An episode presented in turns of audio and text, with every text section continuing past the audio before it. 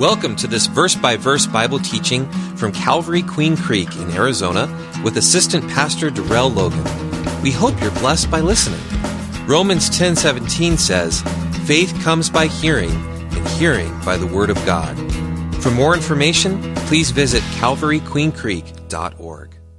So at this time, we are going to turn to Mark chapter 13. And this chapter has 37 verses, so Lord willing, we'll get through all of it. That's the plan. So let's bow our hearts and get right to it. Father, we thank you once again for giving us this opportunity to worship you, to give you praise, and may you inhabit the praises of your people, Father. And we just thank you for your word, your unchanging word. My God, you're so faithful to us. You love us so much, and we don't even completely understand, but we get a, a lot of what we know about your love from what Jesus did for us because your word says that while we were yet sinners, while we were still sinners, Christ died for us. And what a great expression of your love, Father. And so we love you because you first loved us. And so we just lift up this time to you. We pray that you help us to understand your word. We pray for fresh insight. We pray for application of your word to our lives with the help of your spirit. And I pray for the gift of teaching and the fresh filling of your spirit. So at this time, Father, I do pray that I would decrease and you increase and be glorified at this time. In Jesus' name, amen. Amen. amen. So, Mark chapter 13, the title of the message tonight is Watch. That's it, just watch. Now, in our previous study, we talked about God watching everything that goes on, whether good or bad. And not only does he watch the good and the bad, not only does he watch what we do, he also watches what is done to us. And he even watches over us with a watchful protection. And according to the scriptures and what we talked about last week, God sees all. He sees everything. The omnipresent, omniscient God sees everything. In our lesson tonight, Jesus is going to give a command to watch. But what is the context of that? What is the context of that command to watch? And what does that mean for us today? And so that's the purpose of tonight's study. And so, what we want to do, since we have 37 verses, or we're going to look at verses 1 through 37. We want to dive right in and we want to see what God has for us. So in Mark 13, 1, it says, Then as he, speaking of Jesus, went out of the temple, that is the temple complex. Now, remember, this is still Tuesday, Tuesday of Passion Week. So this Tuesday afternoon. So as he went out of that complex, one of his disciples said to him, Teacher, see what manner of stones and what buildings are here. And Jesus answered and said to him, Do you see these great buildings? Not one stone shall be left upon another that shall not be thrown down. Now, this temple that existed during the time of Jesus' earthly ministry was actually a restoration of the temple of Zerubbabel. It was restored or reconstructed by King Herod. And of course, it was a beautiful building, as acknowledged here by the disciples. It was impressive, it had huge foundation stones. Now, Jesus, in this prediction of the destruction of the temple, was actually talking about what happened in 70 AD. Now, in 70 AD, the Roman army that was led by General Titus was destroyed. The Roman army destroyed Jerusalem and the temple. Every rock of that temple was removed because they wanted to get the gold that had melted in the fire and had seeped in between the cracks of the rocks. of this great structure. And I'm just wondering tonight that maybe for some of us, there's something in this world that is so impressive to us and we have a hold on it and it's really gotten our attention. And maybe it's something that God doesn't want us to have a tight grip on. In fact, He doesn't want us to have a tight grip on things of this world. He doesn't want us to have a tight grip on things that are temporary. So, like the stones of this temple, the things of this world will crumble. They're going to be thrown down. Not one shall be left on top of another. And so the question must be asked what are we trusting in? What are we holding on to? What has our attention so much that our attention is not on the Lord? So, just for a reminder, this temple this impressive temple destroyed by this Roman army, led by General Titus, took years to remodel. And many of the religious Jews, of course, they place more importance on that temple than on God. And yes, we have to examine ourselves, examine our hearts for things that are like that for us things that should not uh, take priority, but they have a high priority in our lives. But it says here now, as he sat on the Mount of Olives opposite the temple, Peter, James, and John and Andrew asked him privately. Now remember, Andrew and Peter are brothers, and James and John are brothers. But privately they asked him, they said, Tell us, when will these things be? And what will be the sign when all these things will be fulfilled? Matthew uh, 24 and 3 adds, And what will be the sign of your coming and of the end of the aged? And so they asked a few questions here. They asked, When would the temple be destroyed? Like Jesus talked about, with not one stone being left on top of another. When would that happen? And they also asked if you take Matthew, Matthew's account in verse uh, 3 of chapter 24, what are the signs of his coming and the end of the age? And so those are the questions. And Jesus' second coming, by the, way, by the way, will mark the end of the age and it will start a new age as he comes to, to, to reign over the earth literally and visibly for a thousand years, which we call the millennial reign of Christ. And so his coming back. And again, we're not talking about the rapture, we're talking about the second coming when he comes back and he touches down and he comes back with the saints, with the believers who were raptured. That's what we're talking about. So that second coming will mark the end of the age. But maybe the disciples thought that the temple's destruction has something to do with the end of the age. Maybe that's why they asked those series of questions. That's why they lumped everything together. Maybe that's why. But now, Jesus' answer, beginning in verse 5, will begin what we know as the Olivet Discourse. And it's called the Olivet Discourse because Jesus was answering their questions from the Mount of Olives, which is east or was east of the temple complex, because the temple is not there anymore. That's why I had to use the word was.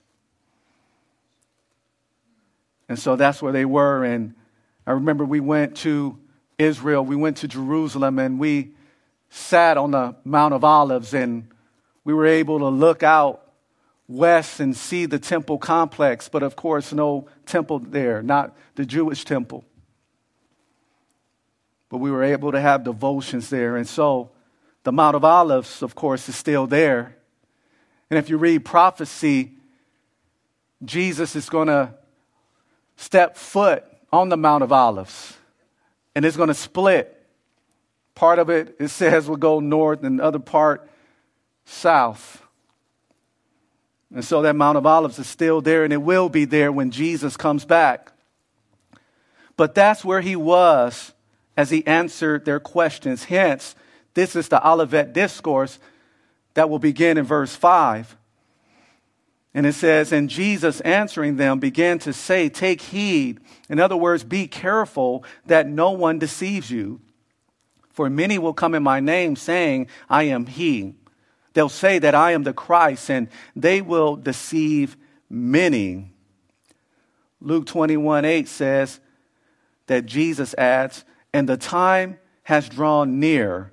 Therefore, do not go after them. Do not go after those false Christs in Matt, back in uh, Mark 13, verse 7, it says, But when you hear of wars and rumors of wars, do not be troubled.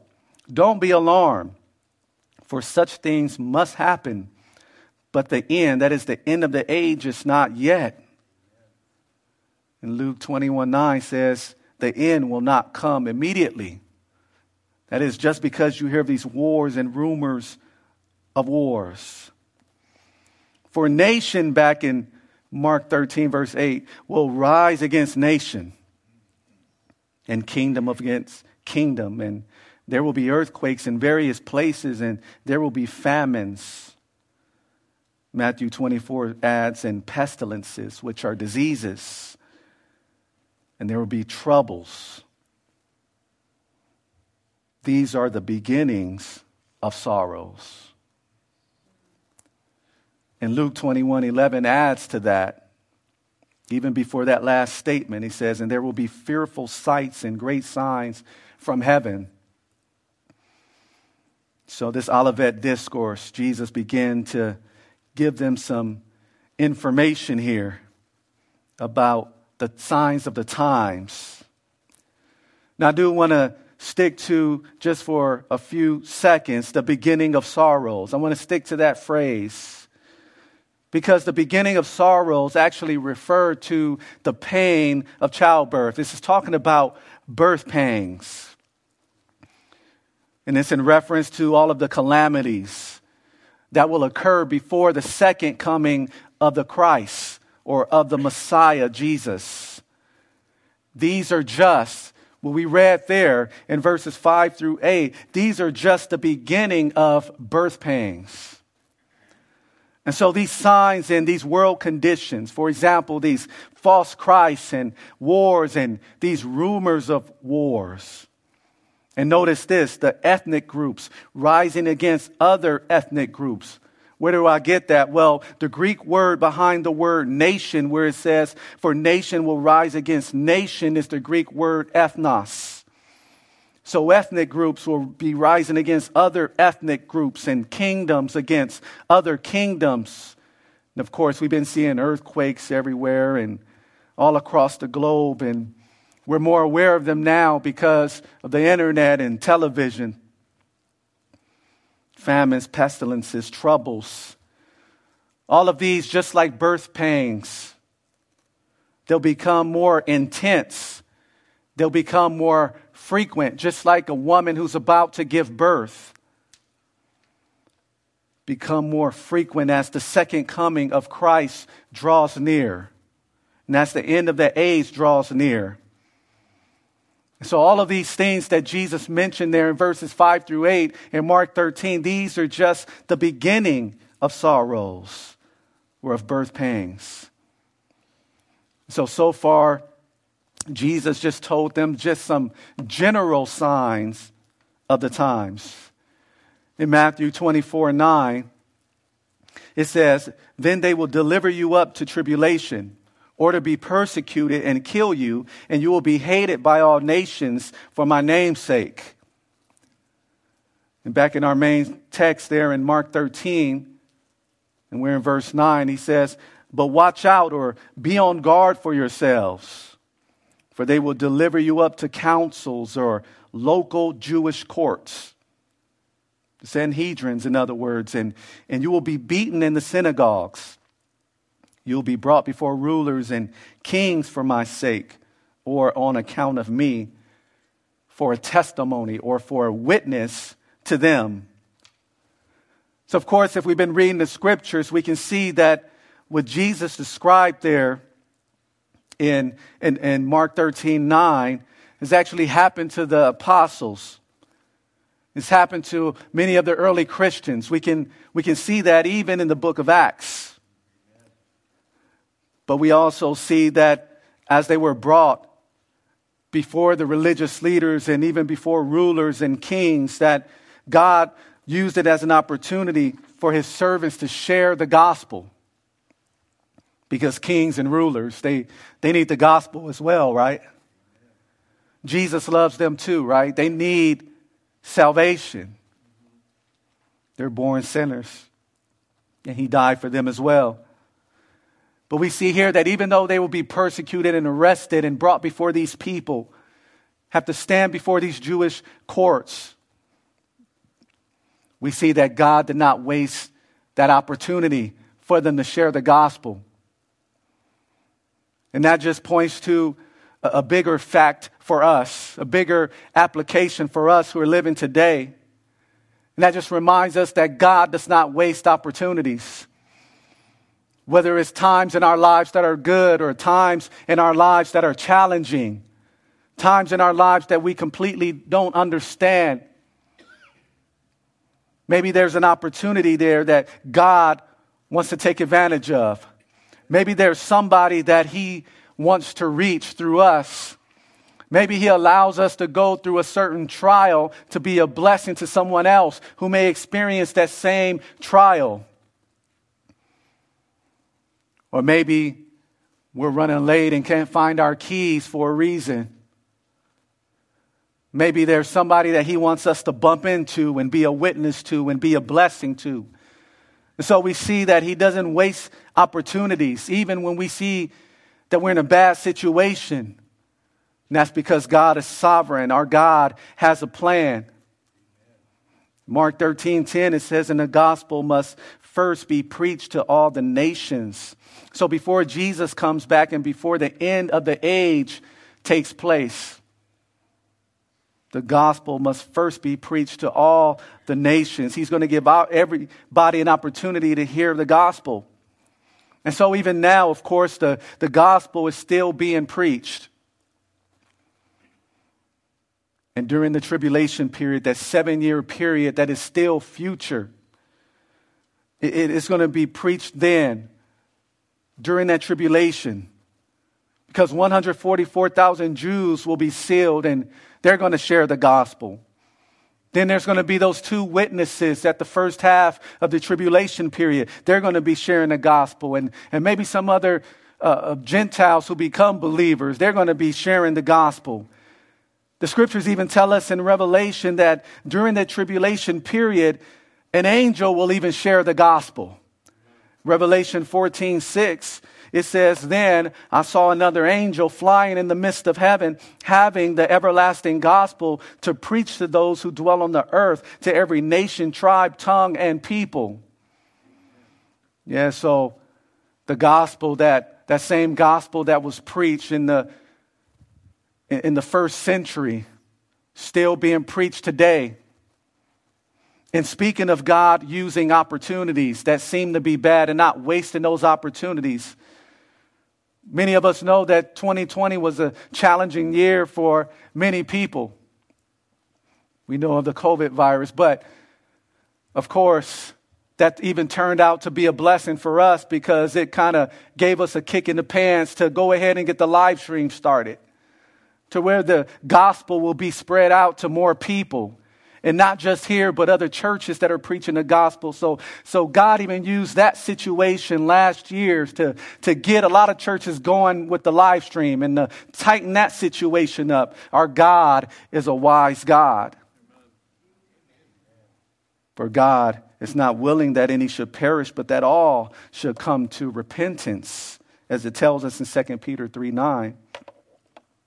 But in Mark 13 11, It says, But when they arrest you and deliver you up, do not worry beforehand or premeditate what you will speak, but whatever is given you in that hour, speak that. For it is not you who speak, but the Holy Spirit. But Jesus also says that he is involved in that process. Because in Luke 21 15, Jesus says that I will give you a mouth and wisdom, which all your adversaries will not be able to contradict or resist. So not only will the Holy Spirit be involved, involved, but Jesus, of course, will be involved in giving the disciples the word to share when they're delivered up, maybe when they're arrested or future believers, or maybe us, if we're arrested and we have, we have an opportunity to stand before local government leaders or, or maybe state leaders, whatever the case may be.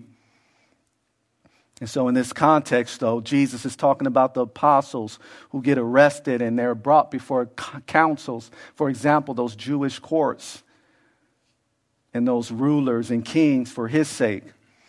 But there's also some application for the church who may be on trial, as I mentioned earlier. And maybe we won't be on trial for our lives, and some believers are in different countries, are on trial for their lives but maybe on trial for their livelihood. People being sued because they won't compromise. They're trying to have their livelihood taken away because they won't give in to the culture, they won't give in to the masses. But also, this, and hopefully nobody is thinking this, this is not an excuse to wing it when it's time to teach the Word of God. This is not God saying, oh, you don't have to study, just wing it. This is not talking about that. It is in that context of being delivered up and having our lives or livelihood threatened as we're standing before the authority for the sake of Jesus. But nevertheless, I, I like what Jesus says when he says, It is not you who speak, but the Holy Spirit now, I like what he says there because whenever we speak by the Holy Spirit, it will be full of truth. It will be powerful and it'll be something that others won't be able to fight against. Because if it's coming from the Holy Spirit and we share it, nobody will be able to defeat the Word of God. Nobody will be able to fight against the Word of God and win because it's from Him, it's from the Holy Spirit. Now, in Matthew 24 10, it says, And then many will be offended, will betray one another, will hate one another. Yeah, these are some things, of course, you know, leading up to the end of the age. We'll start to see these things more frequently. Mark 13, 12. Now, brother will betray brother to death, and father his child, and children will rise up against parents and cause them to be put to death. Now, this is something that has happened in the past, of course, and, and it's going to continue to ramp up as the day of Christ returns, or as Christ returns and the end of the age draws near. So, this is going to ramp up. We're going to see this more and more. And I don't believe we'll be here during the tribulation period, but I believe people during the tribulation will experience this family turning against family members.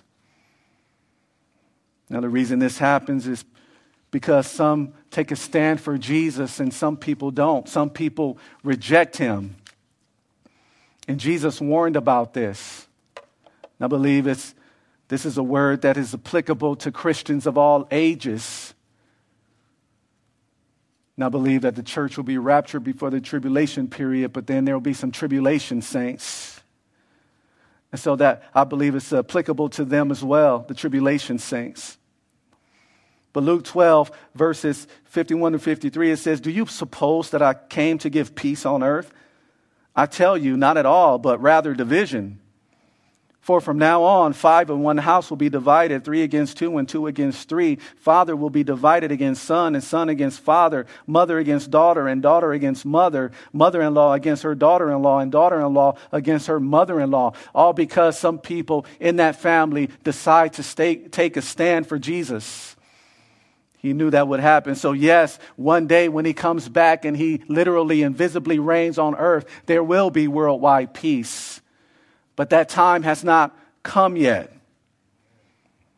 And so he knows that right now, because of our allegiance to Him and many people's allegiance to Him, that is to Jesus. There will be division even within the family, and you will be hated by all in Mark 13 13 for my name's sake.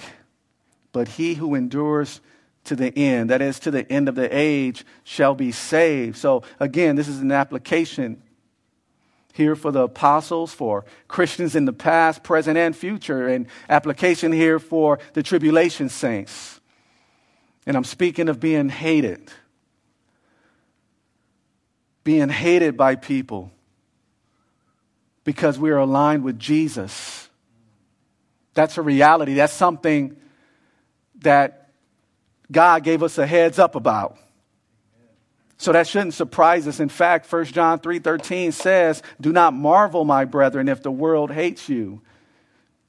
Shouldn't be a surprise. Jesus told us about this and then here you have it in this letter here, 1 John 3:13. But now when we talk about enduring to the end, that second part of Mark 13:13, now, specifically, Jesus seems to be talking about those who are alive at the end of the age. Because notice he uses the word end. And they ask them about the end of the age. Matthew 24, 3, right? So he's talking about those who are alive at the end, at the end of the age, at the end of the tribulation period, and right when Jesus comes back. So specifically, he seems to be talking about them. So whether it's the end of the age, by the way, or if it's the end of our lives on this side of eternity, enduring to the end should not be seen as a works based salvation mentality. Oh, if I do this, then I'll be saved. That's a works based mentality. Rather, I see enduring as the end as evidence of who you really are. And if you really are a sheep that belongs to God because he knows his sheep, then true believers will endure. So it's evidence of who you really are. Just like Jesus tell us that, you know, you know a tree by the fruit it bears. A bad tree won't bear good fruit and vice versa. And so the fruit reveals the tree. And so that endurance reveals who's a true believer. But those who say they're Christian but are bearing non Christian fruit, the scriptures tell us, 2 Corinthians 13 5, they need to evaluate, examine whether or not they're really in the faith. And so don't see that whether it's the end of your life, if you want to apply it to you, or if it's a tribulation saint at the end of the age. Again, it's not works based, but we need to endure. Mark 13, verses 14 through 20, it says, So when you see the abomination of desolation, that is, the detestable one who desecrates the temple. And then remember, this was spoken of by Daniel the prophet. When you see that standing where it ought not, let the reader understand. Then let those who are in Judea flee to the mountains. Let him who is on the housetop not go down into the house, nor enter to take anything out of his house. Now, roofs in Israel during that time were flat and they were used as spare rooms and for storage. So that's why it's talking about the housetops there.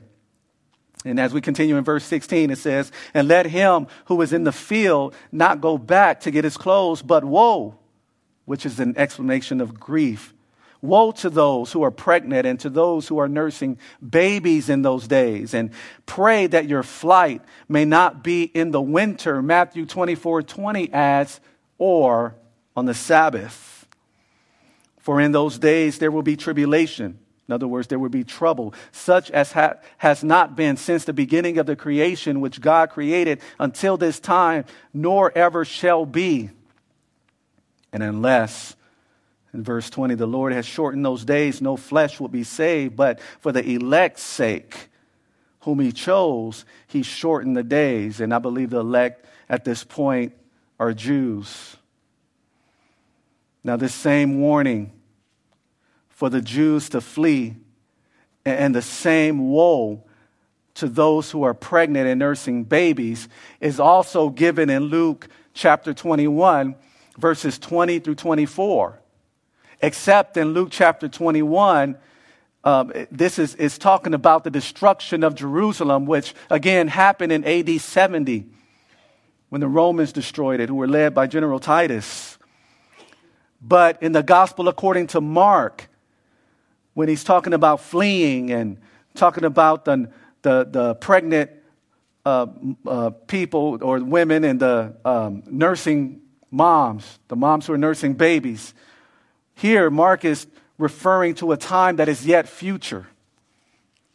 And so, again, Luke is talking about something that's history for us when he talks about that, if you ever get a chance to read Luke 21. And again, Mark is talking about something that is yet future for us. But now we talk about this abomination of desolation that we see here. Now, this is referring to the Antichrist setting up an image of himself in the Jewish temple that's going to be built. And he's going to demand to be worshiped. And so, if people want to know if we're in a tribulation period, no, we are not. Because in order for the abomination of desolation to take place, there has to be a Jewish temple. That has to be rebuilt. Now, plans are in the works for it. If you go to the Jewish um, Institute or Temple Institute, if you go to their website, you can see they're making plans for it. But the temple has not been rebuilt. I believe the Antichrist, once he signs a covenant with uh, many uh, of, of, of Israel, he's going to give them permission to rebuild their temple on the Temple Mount. Right now, what's on the Temple Mount is a mosque. But again, we're not in the tribulation period. We see signs heading that way, though, and they're ramping up, just like those birth pangs of a pregnant woman. Abomination of desolation. Antichrist setting up an image of himself in the temple 2 Thessalonians 2 4 says that he will sit as God in the temple of God. And at the same time, he will cause all of the sacrifices to cease. He'll stop their worship. And this, by the way, won't happen until the midpoint of the tribulation period.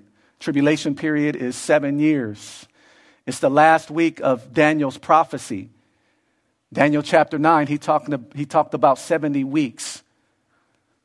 And each week represents a period of seven years. 69 sevens or 483 years have already been completed. That's, that, that last seven year period is yet future. Again, that, that's the tribulation period. And so, what starts, once again, that tribulation period is the Antichrist making a covenant with many from the nation of Israel. That starts the clock of that final seven year period of Daniel's prophecy. But in the middle of that week, this takes place abomination of desolation. And so if you read, if you read uh, Revelation 12, you see that this is about the point where Satan is kicked out of heaven for good. Right now, he's, that's not his dwelling place, but he still has some type of access to accuse the brethren. He's called the accuser of the brethren.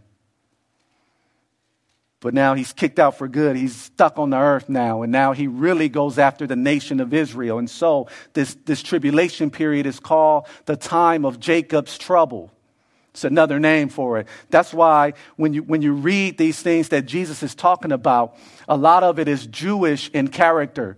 He uses the words like Sabbath and, and, and Judea coming down from the rooftops. And so God is going to focus his attention once again on the nation of Israel. This Antichrist, this world leader, is going to actually be possessed by Satan. You're going to see this unholy trinity of Satan, the Antichrist, and the false prophet who points people to the Antichrist to worship him. And this world leader, or Satan, through this world leader, this Antichrist is going to try to wipe out the Jews, but Israel will flee. Jesus tells them to. They're going to flee. And many believe that it's to the rock city of Petra. And if you look, you can look at Isaiah 16 4 and Revelation 12 14. Some people believe that. But God is going to protect them for that final three and a half years. And they're going to be protected there. They're going to be nourished by God during that second half of the tribulation period. And then Jesus is going to come back. But not only will he try to kill the Jews, speaking of this, anti, this Antichrist, who's inspired by and possessed by Satan himself, but he also attempt to kill those and will kill many people who won't worship his image. They won't worship the beast. Other people in, other, in different parts of the world. And during that time, of course, no one will be able to buy or sell if they don't have the mark of the beast or the number of his name. Number of his name, in other words, in, in Hebrew, the, uh, you know, whatever his name is, if you add up the numbers that each letter represents, it'll come up to 666 or something like that. And so if you don't have that on your forehead or on your right hand, this is deliberate, by the way. So you can't be tricked into taking the mark of the beast. This is deliberate. Folks will actually worship him, they're going to be deceived. So, yes, this is going to be some persecution ramped up during that second half of the tribulation period. Ramped up but also many other people who stand for Christ will be killed. And in Mark 13, verses 21 through 23, it says, Then if anyone says to you, Look, here is the Christ, or Look, he is there, do not believe it. For false Christs and false prophets will rise and show signs and wonders to deceive, if possible, even the elect. So we even see this happening now, and it's going to happen, of course, even during that tribulation period. He says, But take heed or be on guard. See, I have told you all things beforehand. In Matthew 24, verses 26 and 27, it says, Therefore, if they say to you, Look, he's in the desert, do not go out, or Look, he is in the inner rooms, do not believe it. For as the lightning comes from the east and flashes to the west, so also will the coming of the Son of Man be. So there won't be a secret second coming of Christ. As some cults and and religions would say, oh, he, he met us in the inner room. No. This, look at what Jesus says study the word of God. No, it's going to be evident as the lightning comes from the east and flashes to the west, so also will his coming be. It's going to be evident. All will see him. And all of those false Christs, by the way, they'll deceive many. Their signs and wonders are going to be very convincing, but they won't fool the elect. But in those days after that tribulation, notice, after that tribulation, the sun will be darkened and the moon will not give its light. The stars of heaven will fall and the powers in the heavens will be shaken. Luke 21, verses 25 and 26, if you want to jot that down, it says, And on earth, distress of nations with perplexity, they'll be confused the sea and the waves roaring, men's hearts failing them from fear and the expectation of those things which are coming on the earth. Then they will see the Son of Man coming in the clouds with great power and glory. And Jesus also said in Matthew 24 that all tribes of the earth will mourn. So this won't be a secret coming. Speaking of that second coming. Luke 21 28, if you want to write that down. It says, Now when these things begin to happen, look up and lift up your heads because your redemption draws near. Now, back in our main text, Mark 13, 27, and he will send his angels and gather his elect from the four winds, from the farthest part of the earth to the farthest uh, part of heaven. And so there's many scriptures that talk about um, the, the Lord regathering the Jews. And so I believe here the elect is talking about the Jews. And So, yes, Jesus is going to come back. And he's going to come back with us, the church that he raptured, with great power and glory. He's going to defeat the Antichrist. He's going to defeat the false prophet, and they're going to be cast into the lake of fire, Revelation chapter 19, and the rest of those kings and armies that are gathered together at Armageddon, which is not really a battle, it's more of a campaign. They're going to be killed with the sword, it says, that proceeds from Jesus' mouth. And at this time, the Jews will actually be ready to receive him. Oh, they rejected him in the first coming, but the second coming, they're going to be ready to receive him. In fact, in Matthew 23 39, this is what Jesus says. He says, For I say to you, you shall see me no more until you say, Blessed is he who comes in the name of the Lord. So, yes, the, the Jews will be ready to receive him at that time, and they will. And he'll gather the elect, send his angels out to gather them. And then he's going to have what we will call that judgment of nations, right? We have the sheep and the goats, and the sheep representing the believers will be able to go into the millennial kingdom. And the goats, so to speak, the unbelievers will not be cast into the lake of fire, or they'll go to hell. That will be their final judgment, of course, a lake of fire. Now, learn this parable from the fig tree. When its branch has already become tender and puts forth its leaves, you know that summer is near. So you also, when you see these things happening, what things? Perhaps the things both applying to 70 AD and maybe the things leading to and through the tribulation period. But anyway, when you see these things happening, know that it, that is, the end of the age and Jesus' return, know that it's near at the doors. Luke 21 31, if you want to write that down. Jesus says this So you also, when you see these things happening, know that the kingdom of God is near.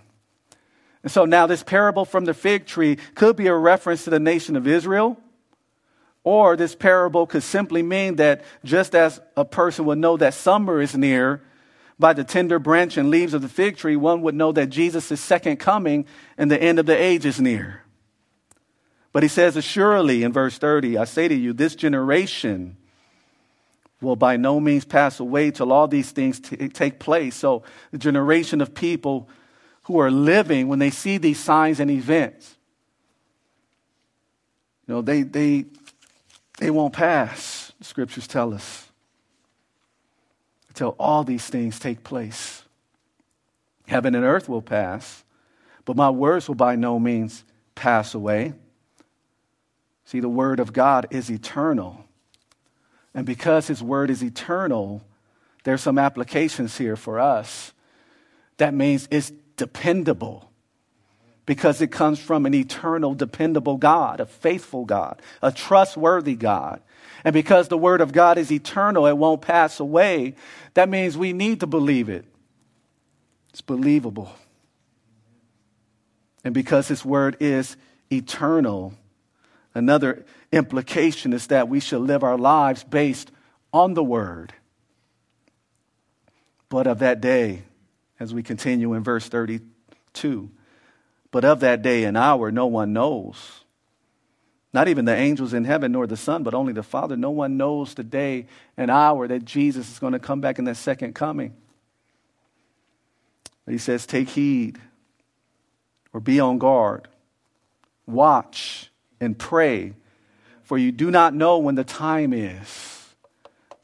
Matthew 24, verses 43 and 44 says, But know this, that if the master of the house had known what hour the thief would come, he would have watched and not allowed his house to be broken into. Therefore, you also be ready, for the Son of Man is coming at an hour you do not expect.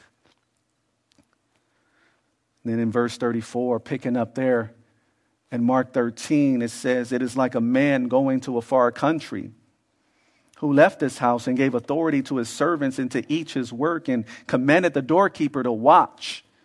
Watch therefore, for you do not know when the master of the house is coming. In the evening, at midnight, at the crowing of the rooster, which will be in the morning while it's still dark, or in the morning, maybe around the time the sun rises, lest coming suddenly, he find you sleeping. And what I say to you, I say to all watch. So here it's clear that we shouldn't be setting dates about when Jesus is coming back. Again, we're talking about the second coming when he actually comes back with the church and touches down, then sets up his kingdom. And so, if we don't know that at this point, then we really don't know the rapture either. So no one knows the specific day and time. Jesus said at this point he didn't know, neither the angels, but only God the Father. This doesn't mean that Jesus stopped being God. It means that in his humanity he didn't know. but in his deity, he knew. But remember, he humbled himself. He took upon humanity, didn't stop being God. He added humanity.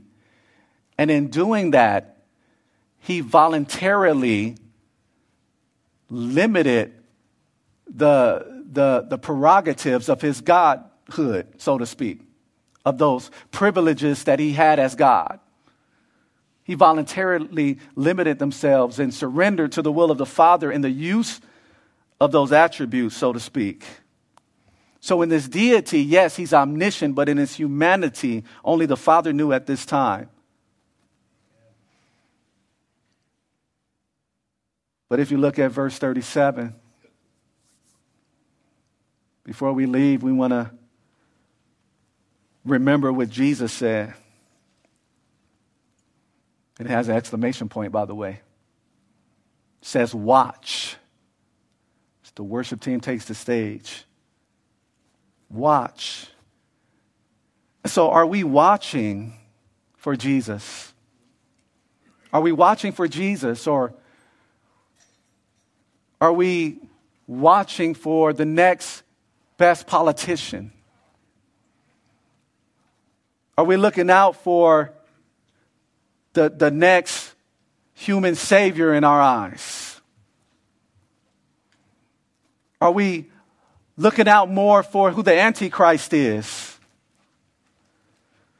But no, we're supposed to watch. We're supposed to watch for Jesus. So are we watching for him? And the word watch, by the way, means to give strict attention to, to be cautious, active, or be alert. So are we seeing some signs of the times? Yes, we are. Are they becoming more intense and more frequent? Yes, they are. And so if we're seeing signs of Jesus' second coming, if we're seeing signs right now of the end of the age, you know what that means for us as believers? That means that the rapture is even nearer. That's what it means. It's even near, more near than the second coming. When he actually comes back with us and sets up his kingdom. You want to know what else about the rapture? There is nothing prophecy wise that needs to take place for the rapture to happen. But there are some things that need to take place and fall into line before the tribulation period happens and before the end of the age and before the second coming of Christ. There's some signs of those things, but no signs uh, of the rapture that should precede the rapture, in other words. So it could happen at any moment. So are we watching for Jesus? Are we watching for our Savior? Because if we're watching for Jesus, I wonder tonight, how would that impact us? How would that impact us if we're really watching for Jesus? Well, first of all, we would have hope. We won't walk around with our heads down. We won't walk around like people who don't have hope. We won't walk around like people who are discouraged and people who don't serve a true and a living God. We won't walk around with people who don't serve a loving and a powerful Savior. We won't walk around like people who don't serve an almighty God. We won't walk around like, like people who don't serve the King of Kings and Lord of Lords. We'll walk around with people who have hope. We'll walk around and live like people who have a light touch on the things of this world won't be worshiping these idols in this world that are temporary. Oh, it's cool that God blesses us with some things, but we're not to worship them, but we will have a light touch on the things of this world. If we were really watching for Him, we'll have a Christ like attitude. We will be more loving. I wonder how humble we would be if we knew that Jesus was coming back at any moment, which He is for his church. That's the rapture. We're caught up to meet him in the air. I believe that'll happen before the tribulation period because the scriptures tell us that he has not appointed us to wrath. And the tribulation period is a time where God is, is really pouring his wrath upon an unbelieving, Christ rejecting world. And also will he be turn, he'll be turning his attention back to the Jews, fulfilling his promises to them. But Jesus already took our wrath. And so I believe the rapture will take place first. We'll be caught up in the air first and, first and then come back with him after the rapture. But if we had that attitude, if we were really watching for Him, how humble we would be, how much more merciful we would be. We would be more forgiven if we knew that he, his return was right around the corner. So, are we watching? We would have more Christ like thoughts, and our actions will be more Christ like. In other words, our, our living will be more pure. Oh, we would be sharing the gospel a little more if we were really watching for Christ's return for his church. Speaking of the rapture, will be serving, of course, more faithfully because remember in verse 34 when he gave that parable of somebody going to a far country and they left his house and they gave authority to the servants. And it also says in verse 34 that, that he gave to each his work. And guess what? He gave each of us a work to do. Oh, we will be serving more faithfully if we were really watching for him we were really watching for him, the trials that we go through wouldn't be as significant as we make it. Well, I don't doubt that some of you are here tonight, or some of you are watching tonight, and you're going through some things, and you've been praying about it, and you're still going through it, and you don't see any end in sight, and it seems like it's taking forever. But those things that we go through, whether it's illnesses or financial issues, all these things are temporary. The persecutions, the name calling against Christians, the, the, the, the butting of heads within families and between people you call your friends, all of those things are temporary. And so I wonder that if we were really watching for Jesus, how significant would those things be to us? Because we'll realize that when he comes back for us, oh, we're going to get some glorified bodies. We won't have a sin nature anymore. So if you're struggling with sin tonight, and maybe that's, that's a problem that you're going through right now, some sin that you've been praying about, and you thought you were over it, but you fell back into it. But guess what? When Jesus comes back and he raptures up the church and we get glorified bodies, there will not be a sin nature anymore. We'll be built for eternity. No more crying, no more dying, no more sickness. And those of you who don't like to wake up early in the morning for work or whatever it is, oh, your bodies won't feel super tired and you won't care about the snooze button. That won't even exist. If we were only watching for Jesus, those trials we go through wouldn't seem as significant. Father, we thank you we thank you, Lord, first of all, that we made it through the entire chapter. we thank you, Lord, for the patience of your people here tonight. We, it's late and they're here and they love you, Lord. And you love them even more. And we thank you for that. We pray, Father, that you would just remind us every time we lose sight of eternity, every time we lose sight of the fact that Jesus is coming back, Lord, we pray that you would get us back on track so that we'll keep the main thing the main thing and not allow the, these temporary things and trials or whatever it may be to have a grip on us, Lord. And I do pray, Lord, that you would stir each and every one of our hearts, knowing that Jesus is coming back for us one day. Stir our hearts, Lord, that, that we would be willing to share the gospel with others, that we will be more on fire for you, Lord. Set us on fire, Lord. Stir us up, Lord. I pray against apathy, Father that maybe some of us are experiencing. Lord, I pray against anger that some people have because of what's going on, and they're losing sight of the fact that Jesus is coming back. Remind them, remind all of us to watch, to be alert, to not fall for the tricks of the enemy because the enemy would have us, Lord, to focus on other things that are not eternal, things we won't even think about in eternity when we're spending eternity with you. The enemy will have us to get off track, and maybe there's somebody who's off track right now, Lord. I pray that you draw them back. And even more importantly, Lord, maybe there's somebody who is not a believer tonight. I pray that you would convict them of sin, remove the spiritual blinders, and draw them to Jesus. Whether they're in this building, whether they're viewing online, whether they're listening to a CD or some audio version at this point, Father, draw them to Jesus. We love you, Lord. We thank you and we praise you.